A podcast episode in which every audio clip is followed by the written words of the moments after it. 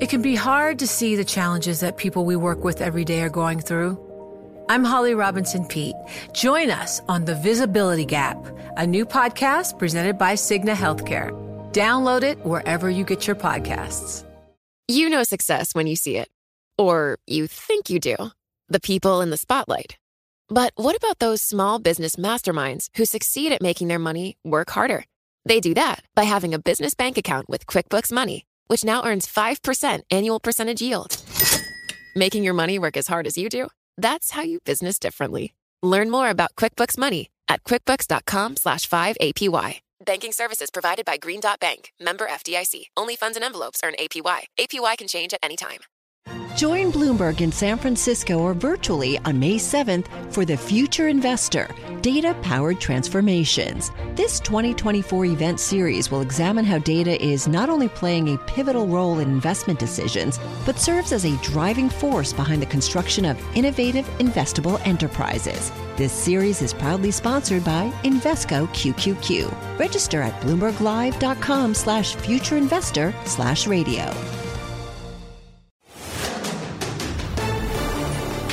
You're listening to Bloomberg Law with June Grosso from Bloomberg Radio. Who is 18 year old Kyle Rittenhouse? A hero defending law and order or a vigilante taking the law into his own hands? The jury will hear starkly different portrayals of Rittenhouse at his trial for killing two unarmed protesters and injuring a third during a turbulent protest against racial injustice in Kenosha, Wisconsin last August. Here are the prosecutor, Thomas Binger, and the defense attorney, Mark Richards. The evidence will show that hundreds of people were out on the street experiencing chaos and violence, and the only person who killed anyone was the defendant, Kyle Rittenhouse. It isn't a who done it, when did it happen, or anything like that. It is, was Kyle Rittenhouse's actions privileged under the law of self defense. The jury may also hear Rittenhouse's own words to a reporter on the night of the shooting. Our job is to protect this business, and part of my job is to also help people. If there's somebody hurt, I'm running into harm's way. Joining me is Stephen Wright, a professor at the University of Wisconsin Law School. So, a 17 year old drives half an hour from home across state lines to Kenosha with an illegal weapon, a military style semi automatic rifle, and joins a group of armed people. He shot and killed two men within hours.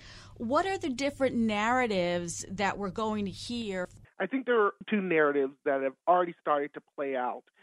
The prosecution makes the argument that Mr. Rittenhouse traveled across state lines, that he obtained a weapon, that he stayed out past curfew, and that he was basically here to cause trouble. The defense began their opening statements by showing lots of pictures of the protests, or as they say, the looting and rioting that were happening. And they want to portray a young man that was very much concerned about the Kenosha community, with which he had some ties. You know, they and many people who support him want to portray him in some ways as a hero, that he's a young man exercising his Second Amendment right to bear arms, and that he was defending property when the local government, when the police failed to do so.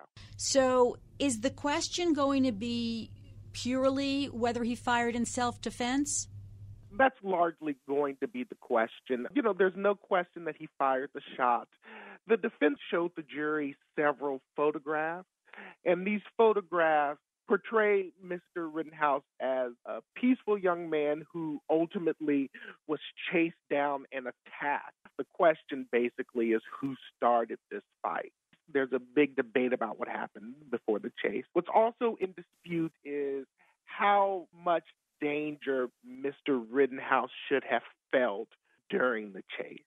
Should he have felt that his life was in danger to the point where he needed to use lethal force to defend himself? Those are sort of the core questions at the self defense argument, especially that relates to the first man that was shot and killed. What is the law in Wisconsin on the use of deadly force? So, Wisconsin, in some ways, has a very traditional self defense statute that somebody can use lethal force if they believe that it is reasonable to do so to protect their lives or someone else. A large part of what we're going to ask the jury is whether Mr. Rittenhouse had a reasonable fear that his life was in danger and whether using that semi automatic weapon to kill two people was reasonable under the circumstances. Wisconsin does not have a stand your ground law, but one of the things the jury can consider when determining the reasonableness of Mr. Rittenhouse's fear and the reasonableness of the amount of force that he used was whether he could have fled, whether this death ultimately could have been avoided. So there is or is not a duty to retreat if you can? There is no legal duty to retreat, but the way that the reasonableness inquiry works is that the jury gets to consider many different facts. And one of the factors that they consider, of course, is in this case, the decedent, how aggressive the person was or what was going through Mr. Rittenhouse's mind at that moment. Another fact that they can take into account is whether Mr. Rittenhouse should have retreated. So there's no legal duty to retreat, but it's something that the jury should and can consider during their deliberation. What about the fact that the first victim, he shot four times? in any self defense case, the jury is going to consider the reasonableness of the defendant's response. And so in this case, you know, the jury will consider whether firing that many times from a semi automatic weapon was necessary. But, you know, as a general rule, juries tend to be fairly forgiving once they've determined that a defendant's life was in danger. In my experience, they don't make a lot of differentiation between firing one time versus firing four times when somebody really feels that their life is in danger. There is a lot of video of that night and some video of him. Is that going to be a large part of the either prosecution or defense case? I think it's going to be an essential part of the defense. The parties gave opening statements. The defense wanted to show several pictures and videos of what was going on that night. In particular, they selected some pictures and videos that they say suggest that Mr. Rittenhouse was in danger, that he was being chased by people. I know among the more provocative photos are some of the photos of individuals with skateboards swinging or trying to hit Mr. Rittenhouse. The state very much objected to those being included in the opening, but the defense was very adamant. So, as Rittenhouse ran away from the scene, a criminal complaint states that he told someone on the phone, I just killed somebody. Does that have yeah. any impact? It, it, could, you know, once again, it could be evidence of what his state of mind was around the time of the shooting. You're absolutely right. I believe after the shooting of, of the first decedent, Mr. Rittenhouse got on the phone and called and told somebody that he, he had shot somebody. You know, that will be evidence to what his state of mind was at that time around when he pulled the trigger, but it, it won't necessarily be dispositive of one issue. Will the jury hear that video of Rittenhouse explaining why he was there on the night of the shooting? So it will probably come in, but you know, it may actually come in for the defense. Mr. Rittenhouse says a couple things, but he basically says, I'm here to defend property and to defend human lives. But he also makes clear that he brought a med kit with him. And so that's been part of the defense narrative the entire time, that he was actually there to help, to do good. In the video, Mr. Rittenhouse suggests that he brought the med kit specifically to help anyone who had been hurt. And he sort of says at the end, I also have a gun in case I need to defend myself while I'm helping. So, you know, I think for many people, that video is actually evidence that he came here to do good help others and to help others. The biggest question in a defense is whether or not the defendant is going to testify. Do you think in this case, in order to show that he really feared for his life, that he should take the stand?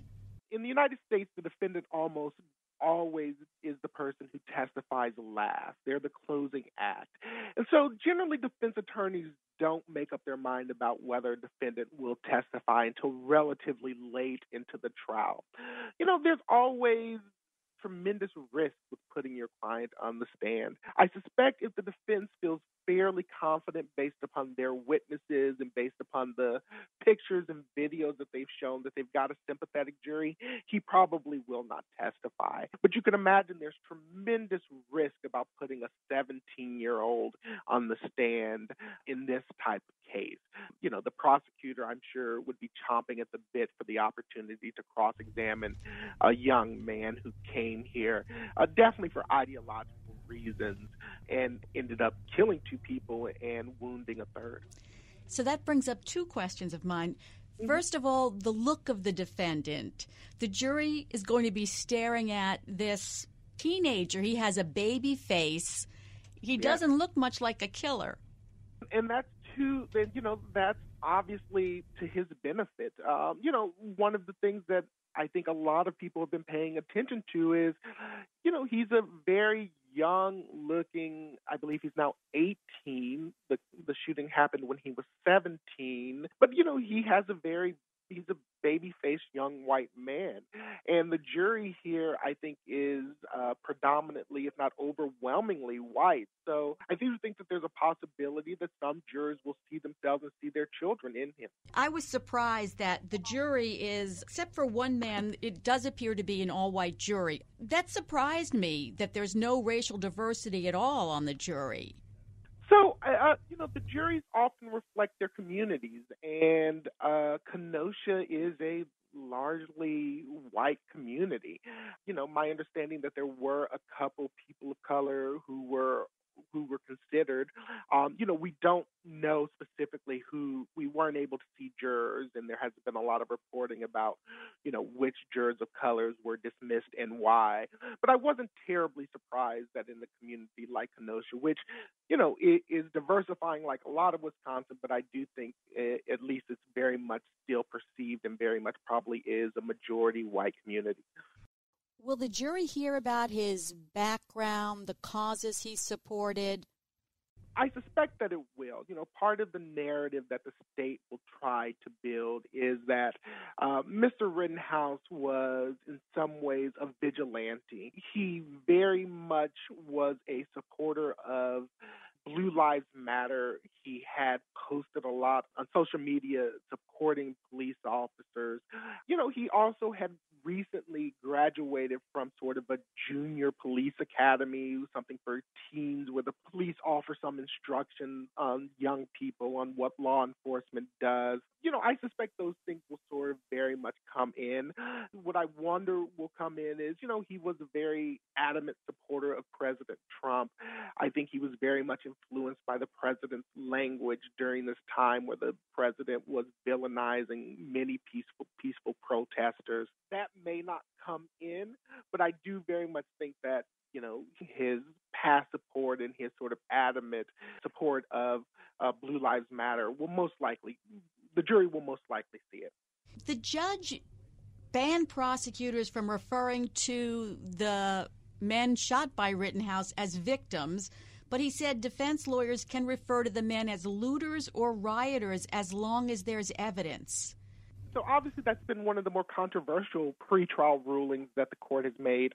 I don't think it's all that unusual for defense attorneys to ask that the two men who were shot and killed and that the third man who was wounded. Um, it's not unusual for defense attorneys at least to ask that those individuals not be called victims. You know, victims tends to be a very, very loaded word in our society. Um, you know, it implies to some degree that the individuals who were harmed were harmed as a result of wrongdoing. And, you know, in this case, where self defense is so pivotal to the question that the jury's being asked to decide, you can understand why the defense would want to portray Mr. Rittenhouse as the victim and these three individuals, two of whom were shot and killed, one who was wounded, that they were the aggressors. And so, you know, I wasn't terribly surprised that the defense made that motion. And the court has that has been their sort of long existing policy not to use the word victim for similar reasons. You know, I think what's more interesting is that the court did decide to permit the defense to potentially use the words you know, looters and rioters. What the court said is that, you know, if the defense ends up putting up enough evidence in the record that these individuals were engaged in looting or rioting or arson or things like that, then towards closing, the defense could use those type of words. Part of it's almost constitutional. The defendant has the right to present his defense. And part of presenting his defense is, you know, being able to portray, in this case, the two individuals that were shot, the one who was wounded, in this lens. And so the judge had to be particularly sensitive to not infringing upon uh, Mr. Rittenhouse's right to present a defense and his right to sort of present a narrative as he sees fit part of what makes this case interesting is that Mr. Rittenhouse, I think, wants to portray almost everybody who was there that evening as some type of threat.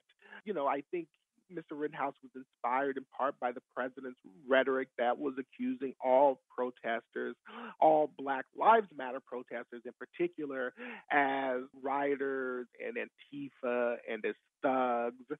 You know, the defense will point out that many of the individuals there that night were there in defiance of the curfew.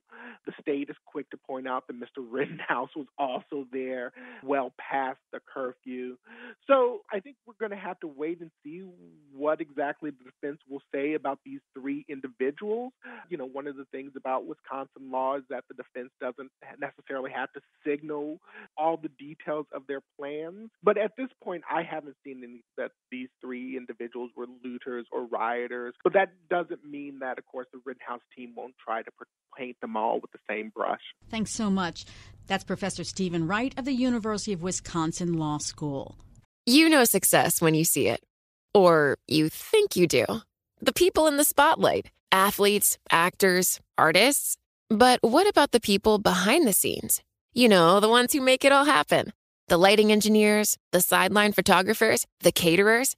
They're small business masterminds. And if there's one thing they have in common, it's making their money work harder. That's why they have a business bank account with QuickBooks Money, where they are now earning a generous 5% annual percentage yield. Yes, 5% APY. Making your money work as hard as you do? That's how you business differently. Learn more about QuickBooks Money at quickbooks.com slash 5APY.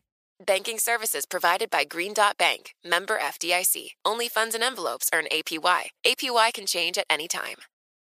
It can be hard to see the challenges that people we work with every day are going through. I'm Holly Robinson Peete. Join us on The Visibility Gap, a new podcast presented by Cigna Healthcare. Download it wherever you get your podcasts.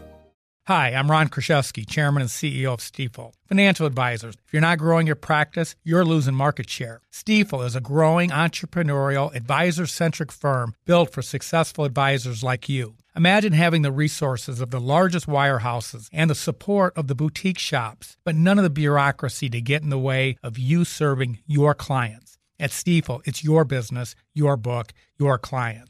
I always tell the advisors we're recruiting, I want you to come to Stifel and double or triple your business. Most of them laugh and shake their heads, but I'm serious. Don't take it from me, take it from Stifel's number one finish in JD Power's 2023 U.S. Financial Advisor Satisfaction Study. So, there's a reason why 148 financial advisors joined Stifel last year. Come join us and find out why Stifel is the firm where success meets success. Visit www.choosestifel.com. Stifel Nicolaus and Company Incorporated, member SIPC and NYSE. A historic confirmation allowed President Biden to flip the Second Circuit Court of Appeals. He now has three appointees on the Second Circuit, all women, giving the court a majority of Democratic appointees. And he has more seats left to fill. It's an important step for Biden in making an impact on the federal courts. During his administration, Donald Trump flipped the Second Circuit to a majority of Republican appointees. The Second Circuit covers New York, Connecticut, and Vermont and is a chief venue for cases involving corporations and Wall Street. Joining me is Carl Tobias, professor at the University of Richmond School of Law. The Senate confirmed Beth Robinson to the Second Circuit this week. So tell us about her and why that's historic. Well, it's historic because she's the first LBGTQ person to ever be appointed to the federal appellate bench. Uh, and she has been a judge for a decade uh, on the Vermont Supreme Court and is highly respected. And before that, she was an advocate for LGBTQ rights, uh, both in the state legislature and in the courts, and won some major uh, victories on both fronts. Um, and so she is now going to sit on the Second Circuit, which, of course, hears many important uh, disputes involving all kinds of commercial and other matters. She already has great experience as a judge for a decade on an appeals court, and so she'll be able to do a fine job. And her confirmation flips the Second Circuit back to a majority of Democratic appointees. Yes, because Peter Hall, who died and whose position she is assuming, was a an appointee of a Republican president. And so it does change that back. And so that's important to some people. Biden now has three appointees on the Second Circuit, all women, and he has the opportunity to fill another seat. Two more seats. Two more. For yes, um, for if you remember a couple weeks ago, Judge Cabranes and Judge Pooler uh, both said they were intending to assume senior status. So there are two more vacancies. Is it happening on the Second Circuit because for many years it was majority Democratic appointees and they were holding out until a Democratic president was elected? Well, maybe to some extent, though Judge Cabranes uh, is considered a pretty moderate judge, uh, and some even consider him conservative, but uh, and Judge Pooler is one of the more liberal members of the court, I believe. But uh, I think that to some extent that is what happened, but it has just been uh, a situation where people are now assuming senior status. Though in other uh, appeals courts, I think some of the Democratic appointees, for example, in the Ninth Circuit, may have been waiting for a Democratic president to name their successors. So Robinson received support from two Republican women senators, Susan Collins and Lisa Murkowski.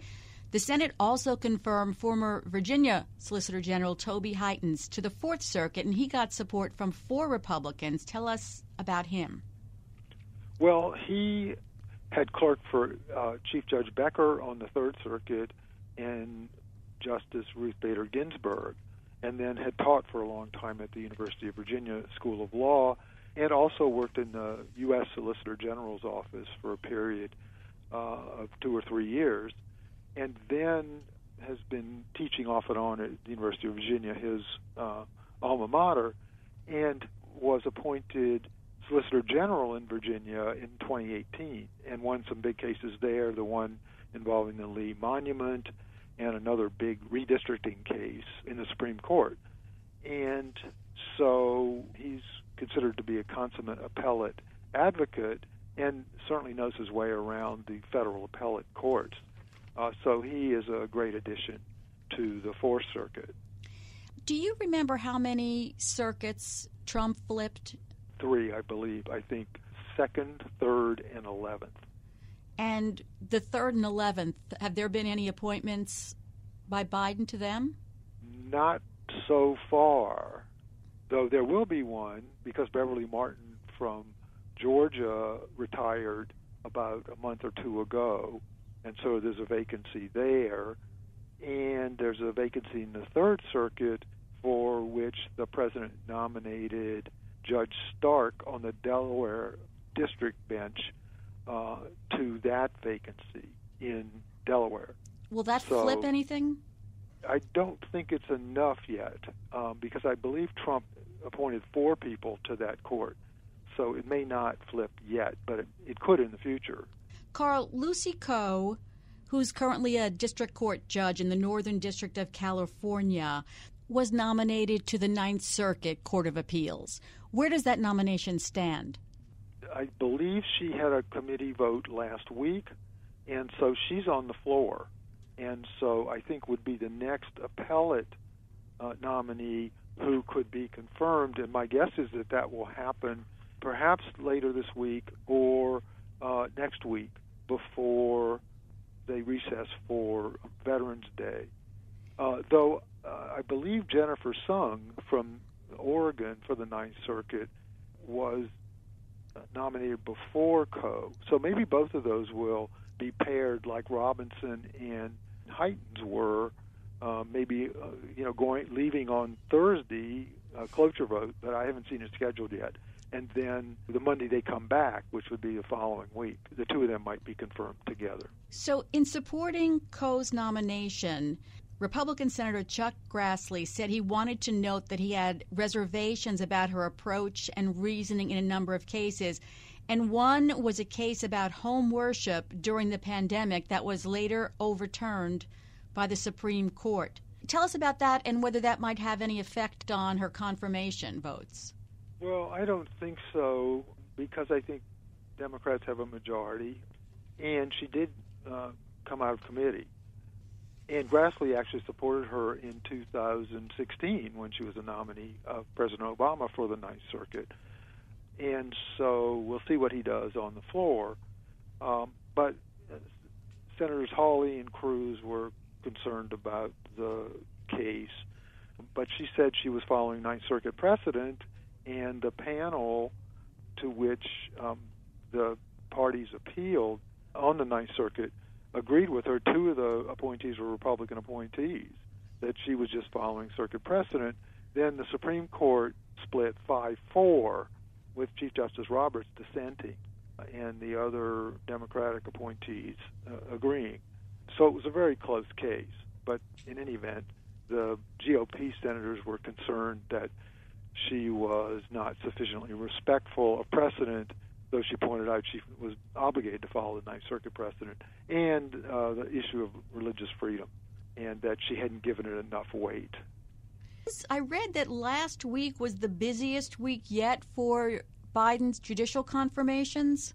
Yes, there were, I believe, six district judges confirmed last week, and then the cloture votes for Robinson and Heytens were last week. So it was very busy and this week is very busy because we had a hearing today for uh, six people one Ninth Circuit nominee and a couple from California, and one from Minnesota and one from New Mexico. So it has been busy. And then tomorrow, a couple people will be up um, for committee votes. Who's the Ninth Circuit nominee? Gabriel Sanchez uh, from California had his hearing today. He is uh, on the Intermediate Appellate Court in California, and he uh, served in Governor Jerry Brown's administration and was um, questioned today by the GOP senators about his role in Prop 57, which had to do with a system set up to um, release certain prisoners because of prison overcrowding in California. And GOP senators questioned him about that.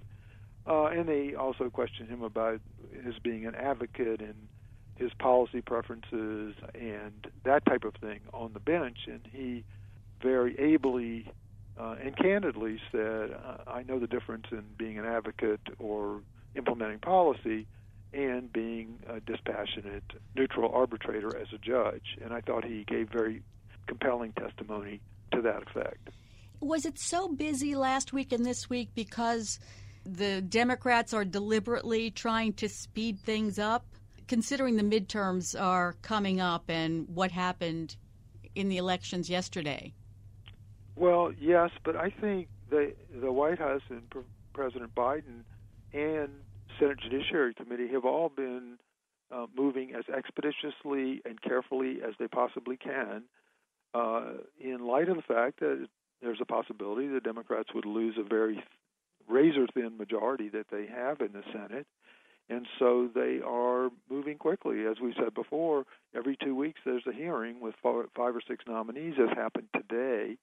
Uh, the White House had a ho- whole list of new nominees, nine more uh, in a batch today.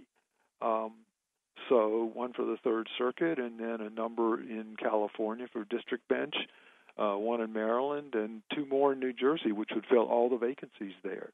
So especially the White House is setting, as we said before, priorities. uh, if those two New Jersey nominees are confirmed, all six of the emergency vacancies will have been filled. Um, and so I think they are very determined, uh, as I've said before, as a well oiled, uh, very efficient machine that is moving nominees uh, out of the White House and to uh, the Judiciary Committee and then onto the floor. Uh, so we can see more. And I think Biden uh, is going to be setting records.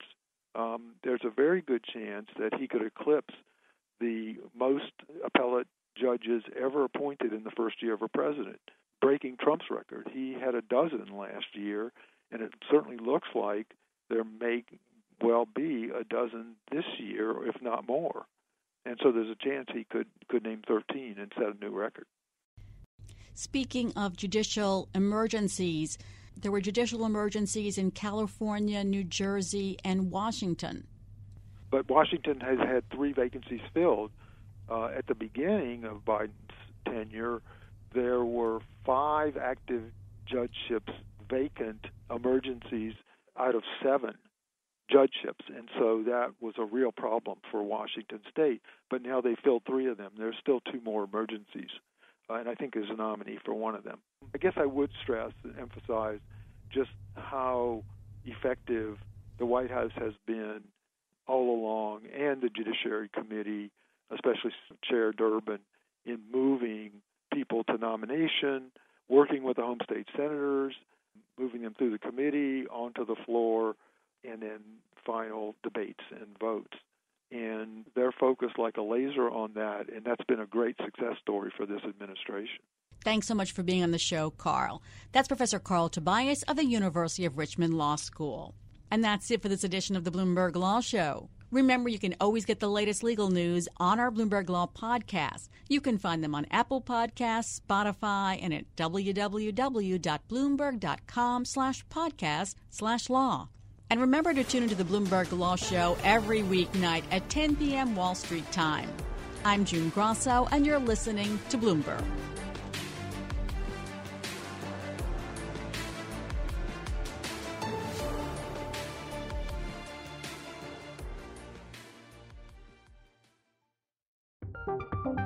From Silicon Valley to Wall Street, the promise and perils of artificial intelligence are playing out on the world stage. But what will the next phase of AI adoption look like? Which companies, from big tech to startups, will dominate? And where do the risks and unintended consequences lie? I'm Emily Chang.